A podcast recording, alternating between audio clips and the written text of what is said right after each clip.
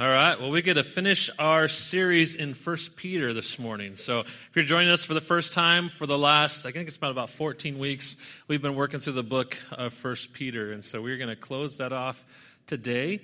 Uh, it's been a, great series for me. Hopefully, it has been for you as well. And then next week, we'll start uh, just a short uh, Christmas series that we have on worshiping the King. And so uh, Luke's going to kick us off with that. Thought that would be fitting, and I'm sure we'll all be challenged as, as he walks through some you know, ideas and concepts of worship, but more importantly, how we can truly worship the King. And so uh, we're going to be talking about that next week. But for today, we want to go into our regular series on being recruited. We have been recruited out of our mess, our sticky life, our situation, our sinful life, the things we do, maybe for ourselves, our own wants and desires, those types of things, maybe our sticky situation. We've been recruited out of that to make Him known, to make Christ known. And so the verse that uh, kind of pulls all that together is 1 Peter 2 9, where it says, You are a chosen race, a royal priesthood a holy nation, a people for his possession, so that you may proclaim the praises of the one who called you out of darkness into his marvelous light. So that darkness is out of our mess, our life of sin, into his marvelous light, which we are given when we place our faith in Christ. We have been brought now into a new life through the resurrection of Jesus Christ. So we have been called out of a messy situation, the darkness, and into his marvelous light. The next verse is really important too. It says, Once you were not a people, but now you are God's people. That's our new identity. Before we were living life for ourselves, now we're God's children and we're living lives for Him. We are His children. It's our new identity at one point, we did not receive mercy, but now we have received mercy. God withholding his wrath from us, instead of him dumping his wrath on us, he dumped his wrath on his son, Jesus Christ. And he gives us mercy. So there you have it. That's our new identity. We have been called, recruited out of our mess to make him known. So, a couple highlights, a couple things that we've talked about already is how we're recruited out of our mess to be his people. Called, that's our new identity. Secondly, we've talked about how we're recruited to make him known. One, with godlike conduct, talks about holiness and how we're to be set apart. Then to everyone in every circumstance. We had a lot of, of points in there in that heading there. And then last week we talked about how we're recruited to make him known with the help of church leaders, that God has organized and designed a body of Christ, is what he calls it in Scripture, the church, the church family that comes together to support each other, encourage each other, to help each other along. And he places leadership over that to help guide the church as well. And so he talks about that in the first part of chapter 5. And today we're going to talk about how we're recruited to make him known with humility. In fact, the end of last week, we talked about a verse there, verse 5, where it says, God opposes the proud, but he gives grace to the humble. And that starts us then into verse 6, where again we're challenged with this idea of humility. But before we get there, just to kind of give you an idea of where we're going, a humble recruit is honored in God's hand. That's the big idea for today. A humble recruit, someone who's called by God, is honored in God's hand. I'll kind of let that sink in for a little bit, and we'll be going through because you might be saying, well, we're not supposed to be searching and seeking for honor, right? That's not the goal. The goal is to be placed in God's hand, that we put ourselves in God's hand, and then we're going to see in this, this scripture that at the right time, at the proper time, God exalts and lifts us up. But it only happens when we're in His hand. So, a humble recruit, one who actually places themselves in God's care, will be honored in God's hand. That's where we're going. First question What is the best and most reliable path to success? Now, I'm going to start with this example first. If you were in high school, okay, some of you go back a few years, some of you maybe are there right now, some of you a few more years. Not to say anything, I have to go back a few more years than maybe some of you. What at that point, when you're in high school, from the time you were in kindergarten, especially today, from the time you were in kindergarten till the time you're in high school, what have you been told is the best and most reliable path to success? Let me ask. Okay, education. What is the typical high schooler thinking when they're a junior and senior in high school? College. What's my next step? Why? Because that's the path to success, right? That's what our world, that's our world house designed, anyhow, in America. We have this pathway to be successful, and the next step after high school is college. And once you hit college, then you're going to open up, and hopefully you, you maybe jump over a few other uh, occupations into a higher paying occupation or something like that. That's typically the answer there. Now, there's some other answers that people come along with. You know, uh, one is, well, just marry into success. That's like the fastest, easiest way, maybe, right? Um, what are some other ones? Anybody else want to give me a shot at some other fast possible ways? What's that? Win the lottery. Okay, there you go. Yeah, I didn't think about that, but that's true, right? Win the lottery, yeah. Okay. Any other ones like that? Uh, written goal? Written goals. Okay, have goals and then try to try to hit them. And so there along the lines of maybe be a business owner or something along those lines when it comes to money, but when it comes to personal success, which is maybe where you're going, there's some other ways. And so the next question I would ask you is this What is the best and most reliable path to successful discipleship? We're called to go out and make disciples. Therefore, we need to be, be discipled. But then, if we're going to go out and make disciples, like Scripture tells us in Matthew chapter 28, Go and make disciples of all nations, baptizing them in the name of the Father, Son, and the Holy Spirit, teaching them to observe all that I commanded you. That's what Jesus says. What did Jesus teach them to observe? Love the Lord your God with all your heart, soul, and mind, and love your neighbor as yourself. So, how do we help people? What's the, the, the best and path, most, most reliable, excuse me, path to successful discipleship? Well, you got, you know, people will list off usually reading your Bible, prayer, being part of a church family, a church. That's absolutely true. But don't skip the step of placing yourself in God's hand. If we think it's all about what we do, we've got it wrong. We have to place ourselves in God's hand. And I think that's what we see as we move into this passage this morning. So we're going to be taking a look at humble recruits, 1 Peter 5, 6 through 14 how we're called to take our lives and place ourselves in God's hands. And then He's going to take, and hopefully, He'll be the one, well, we know He will be the one that takes and transforms and uses us for His own purpose and glory. Well, let's pray. Father, as we think about this morning, we think about your word and the truth that's in it, we ask that you would guide us, that you would direct us.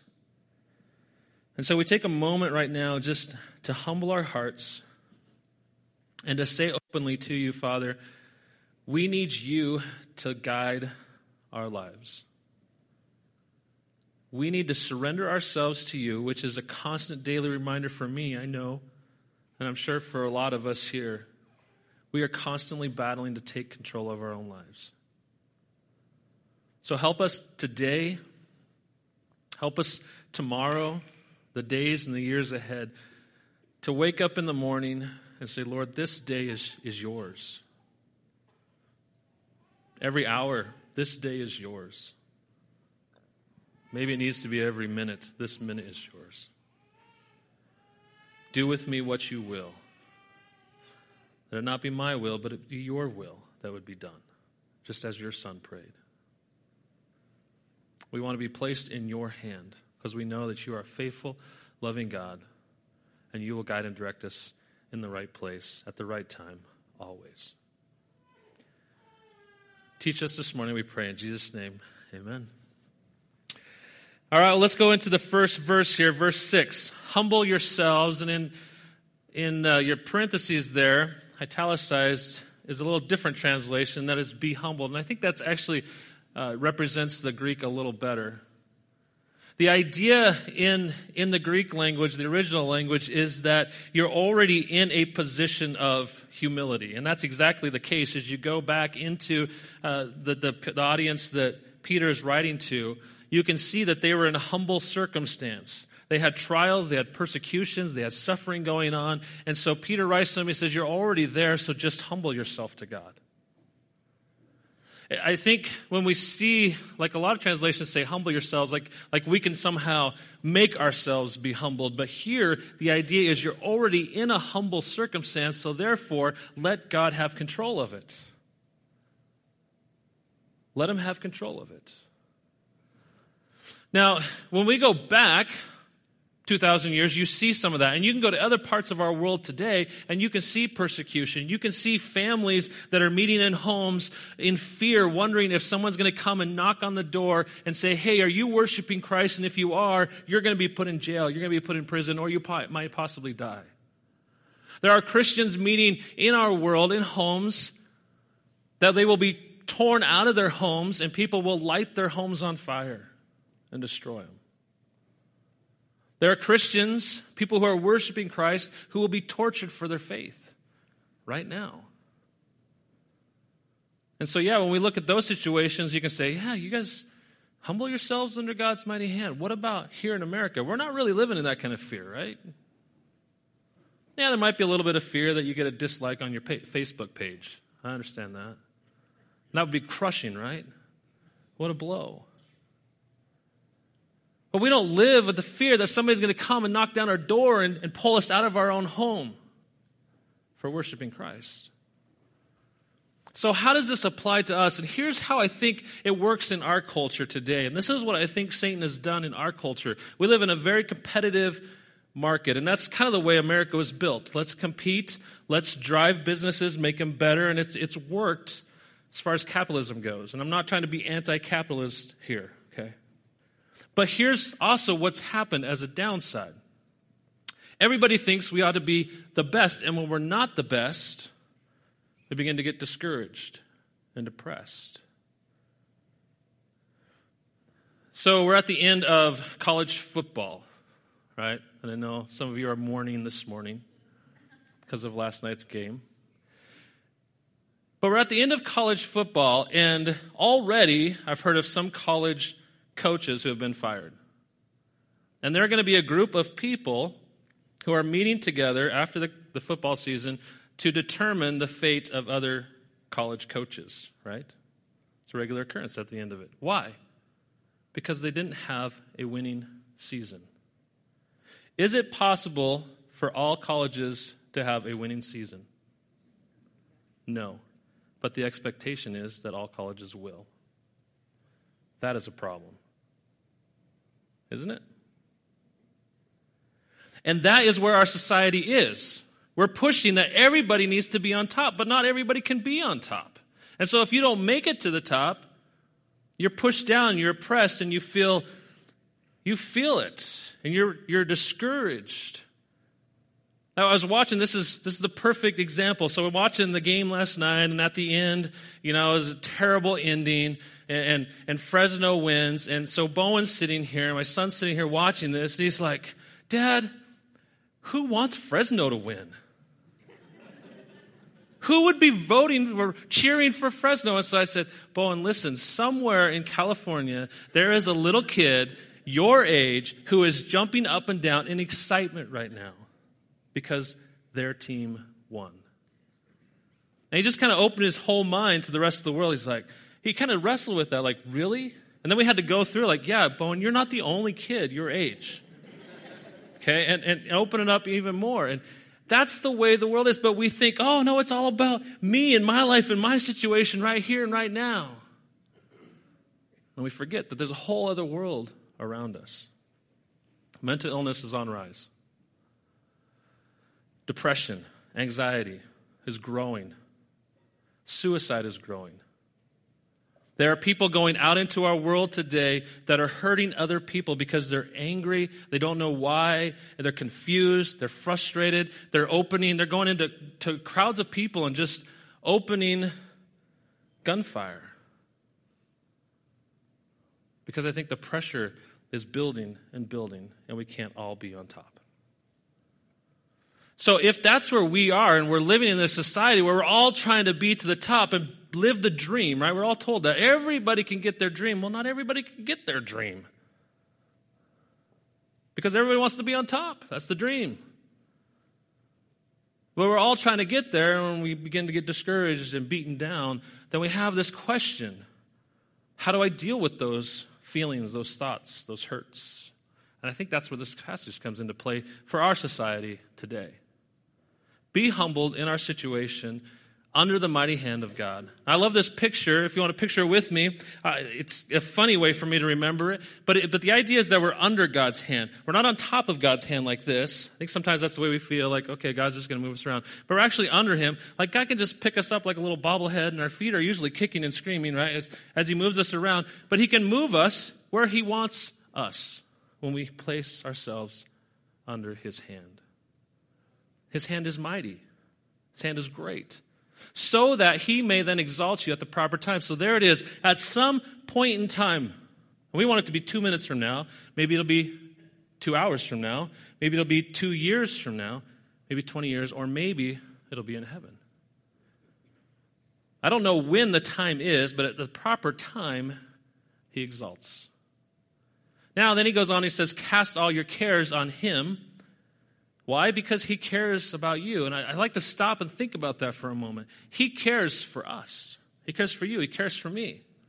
Why wouldn't we put our trust in an almighty God who is the most powerful being in all the universe, who has demonstrated his love to us by dying on the cross and rising from the dead?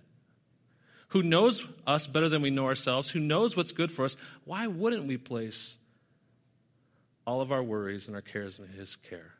In his hands. And the answer really is, is because, well, we like to be in control. And we have trust issues. We're a do it yourself type of nation. We're a do it yourself type of people.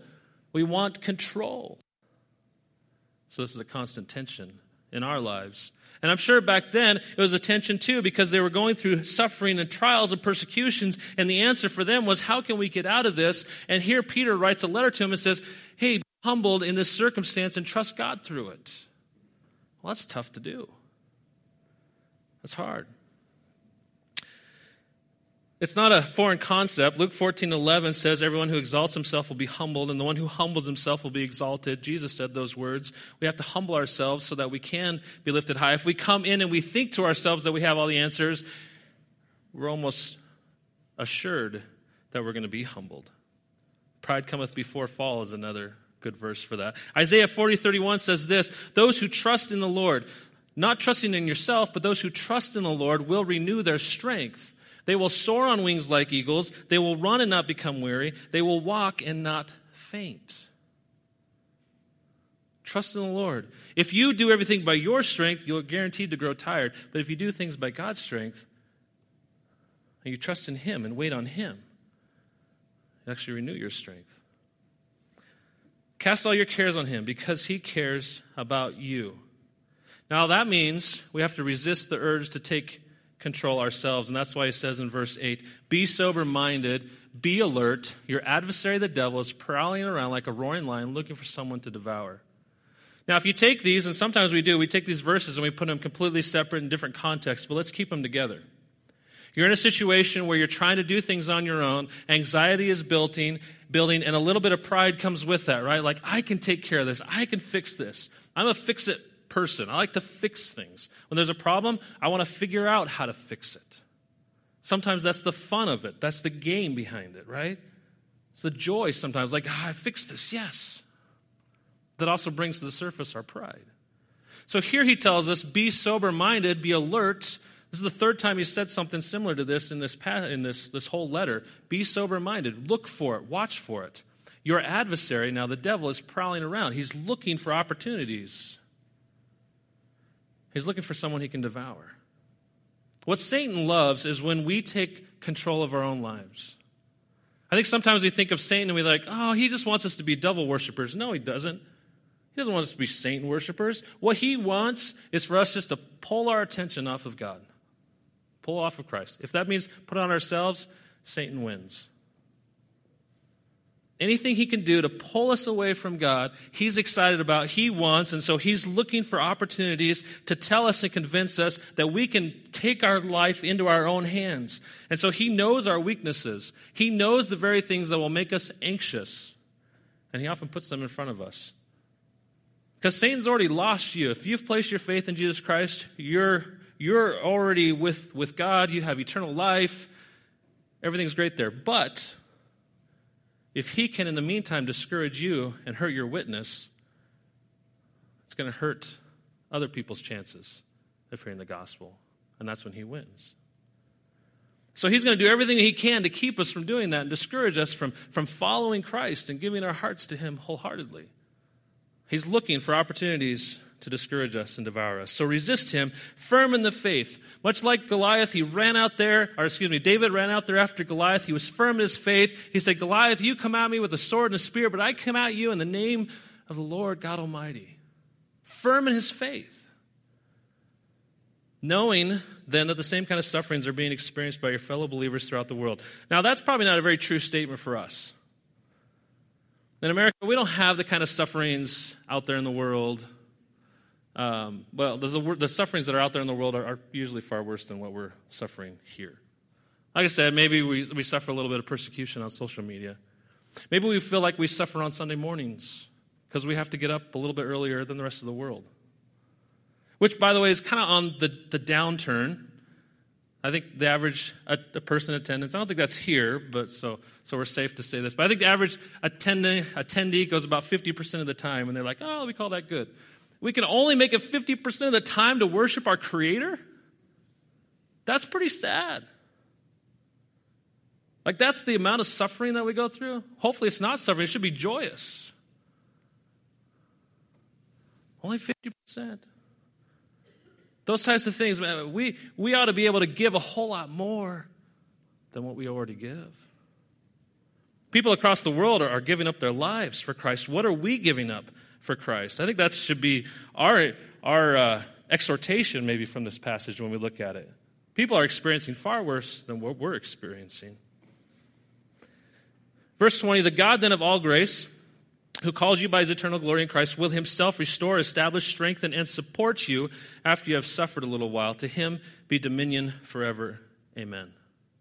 Now, there's another way to word this, and it's kind of interesting in the original language, so I'm going to give you another translation. This is the New American Standard. It says, Now, after you have suffered for a little while, the God of all grace. And it puts the emphasis, I think, probably where it belongs, which is after you've suffered. The people there that Peter was writing to are going to suffer for a while. So after they've suffered, the God of grace who called you to his eternal glory, heaven, will himself perfect, confirm, strengthen, and establish you. To him be dominion forever and ever. Amen. Now he brings up a couple words here perfect, to perfect, confirm, strengthen, and establish. And the idea is that as we move along in our faith, ultimately, when we are glorified in heaven, we'll be perfected we will be confirmed. There's no doubt about it. Uh, you'll be strengthened and established, and all that will be perfected in heaven.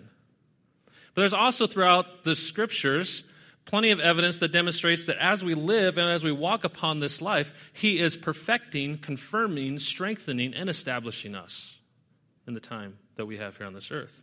Take a look at some verses here. Hebrews 13, 5. Keep your life free from the love of money. Be satisfied or content with what you have, for he himself has said, I will never leave you or abandon you. I will walk with you as you walk along in this life. Or Luke 12, 22 to 28, it says, Then he said to his disciples, Therefore I tell you, don't worry about your life, what you will eat, about the, or about your body, what you will wear. For life is more than food, and the body more than clothing. Consider the ravens. They don't sow or reap, they don't have a storeroom or a barn, yet God feeds them. Aren't you worth much more than the birds? Can any of you add a moment to his life by worrying? If then you are not able to do even a little thing, why worry about the rest? Consider the wildflower, how the wildflowers grow. They don't labor or spin or thread. Yet I tell you, not even Solomon in all of his splendor was adorned like one of these. If that's how God clothes the grass, which is in the field today and is thrown in the furnace tomorrow, how much more will he do for you, you have little faith? That's some promise from God there. He cares about a weed. If he cares about that, he certainly cares about you. Romans 8:28 we know that all things work together for the good of those who love God, who are called according to his purpose. It doesn't mean that all people will be successful monetarily, successful worldly, but it does mean that God is molding and shaping us and working us for his pleasure to bring glory to himself through us. He has a purpose and a plan for each one of us in that.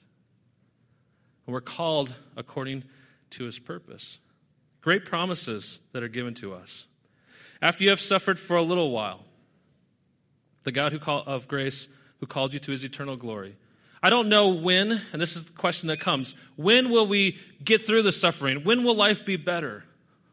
I don't have an answer, a time frame, or anything like that. I can't tell you that, yes, in heaven, life will be wonderful, perfect, absolutely great. While we're on this earth, we continue to press forward, serve God, honor Him, be obedient to Him. And for a little while, we're going to suffer. For a little while, we'll have trials. But one day, there will be a time when He will exalt. Verse 12 goes on, It says, Through Silvanus, a faithful brother, this is how he writes, I consider him. Quite possibly the one who actually penned the words or the one who maybe delivered the letter, not really sure. He says, I have written to you briefly in order to encourage you and to testify that this is the true grace of God, so stand firm in it. There it is again. Stand firm in it. Don't waver. Verse 13, she who is in Babylon. There's some, some different ideas here as to who he's talking about. Is it a, a person or is it the church? And certainly throughout the New Testament, you see uh, the church being referred to as like the bride of Christ. So I think that would fit. The church who is in Babylon. Now, there's two possibilities. It's literally Babylon, which was on the decline at the time, or Babylon for the, the Christians who were in Rome. Um, well, Rome was much like the Babylon that, that Israel would have had for Jerusalem. And so it's thought that a lot of the, the Christians referred to Rome as Babylon because of the persecution that the Babylonians had for the Israelites, Rome has on the Christians. So it could be that as well. So you could say the church who is in Rome, chosen together with you, sends you greetings, as does Mark, or John Mark, the one who wrote the gospel, my son.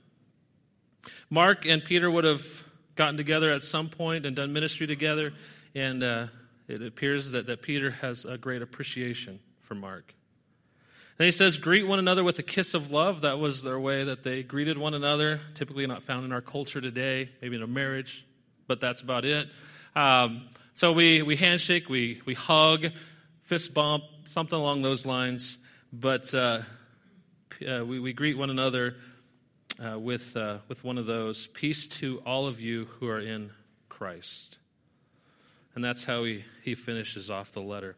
Now, I think what's important in these last few verses is that Paul, or Peter, excuse me, brings back this idea that all of us are in this together stand together. We have other believers in Christ. In fact, if you go back to verse 9, he talks about the same kind of sufferings that are being experienced by your fellow believers throughout the world. He has this idea all throughout this passage here where he says, Look, all of us are in it together. We need to stand together.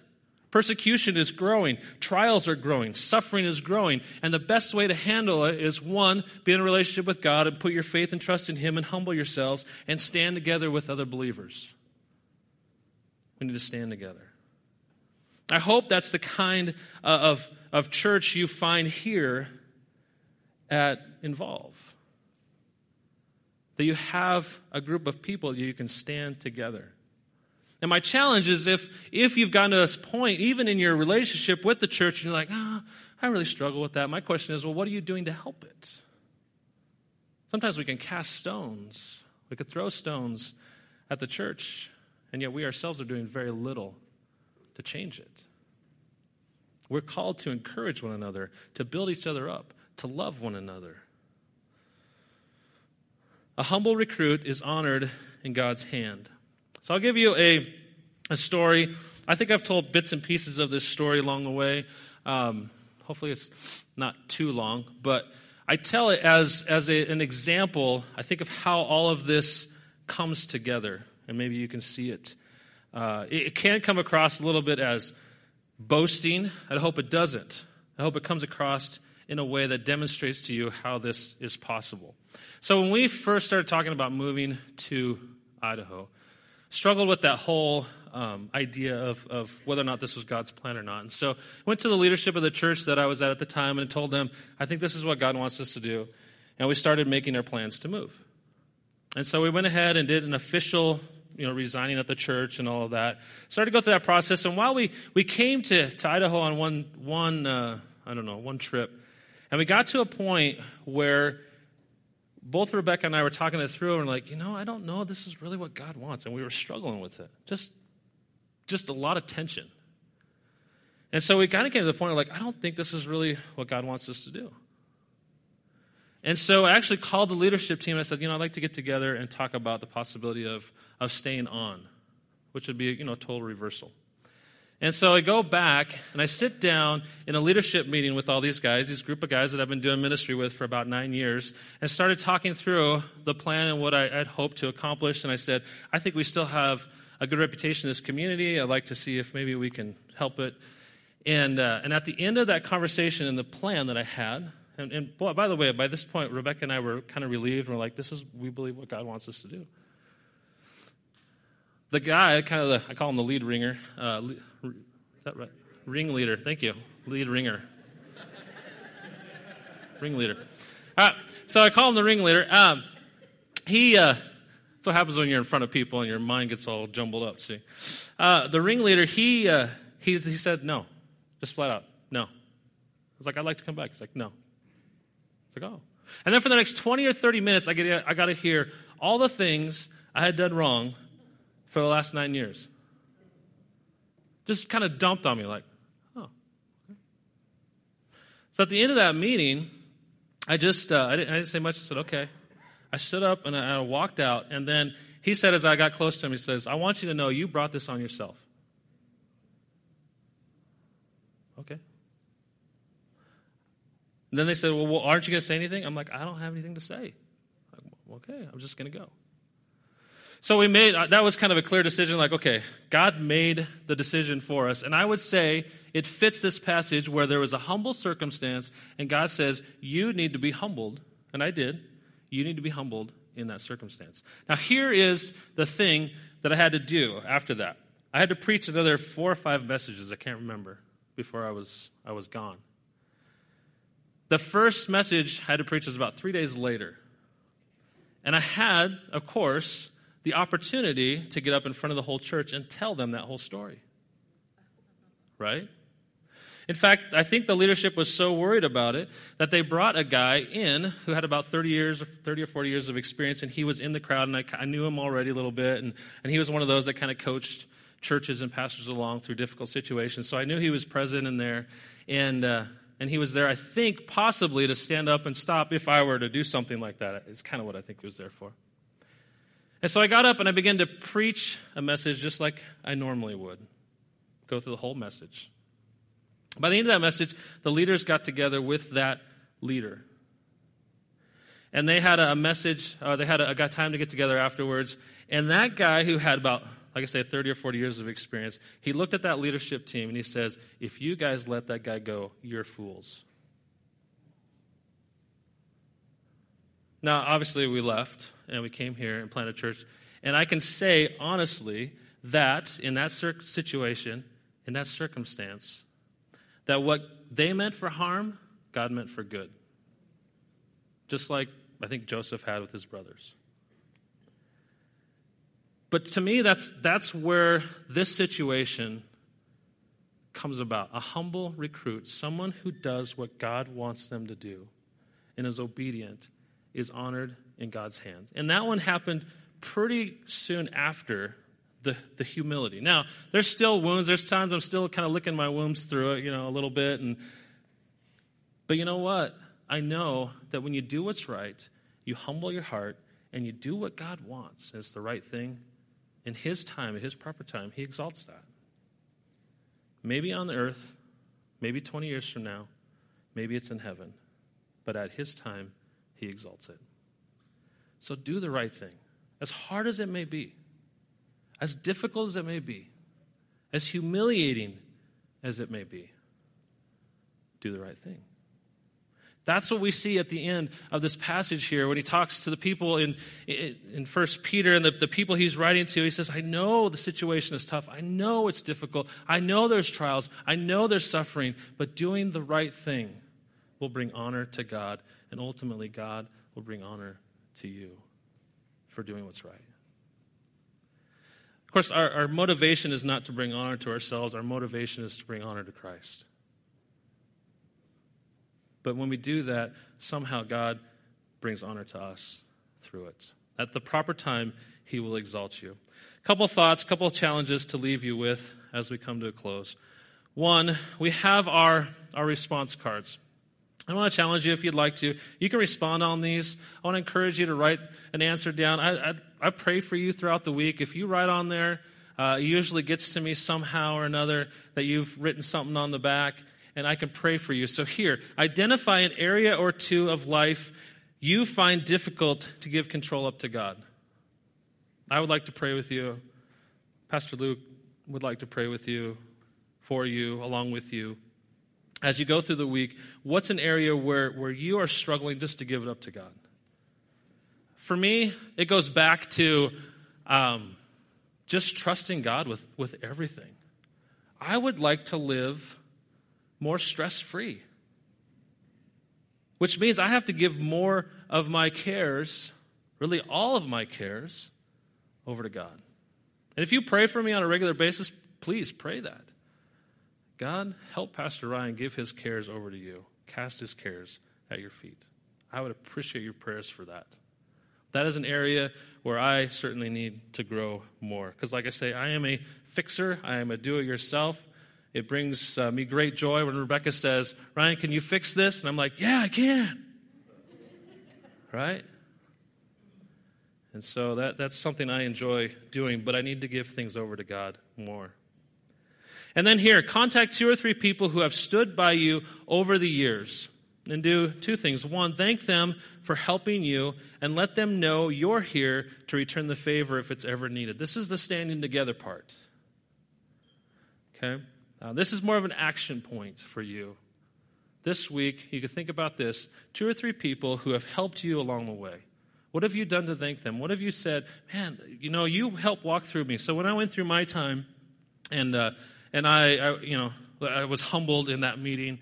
I had some people that I called right away. Of course, I went to Rebecca, and talked to her first. And I called my dad because he's oftentimes the one that gives me the greatest strength in those times.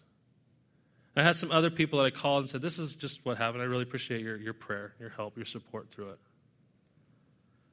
Contact two or three people who have stood by you over those years. Thank them for helping you and let them know you're here to return the favor. Hey, if you're in a situation like that, please know you can call me. Please know you can call me and, and pour out your heart, and I'll be here to listen. I won't tell you necessarily what to do, I'll just be here to pray for you.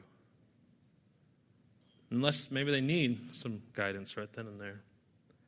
Those are two things you can do. We want to encourage you to take some time, think about them, respond as we'll play uh, a couple minutes worth of music here.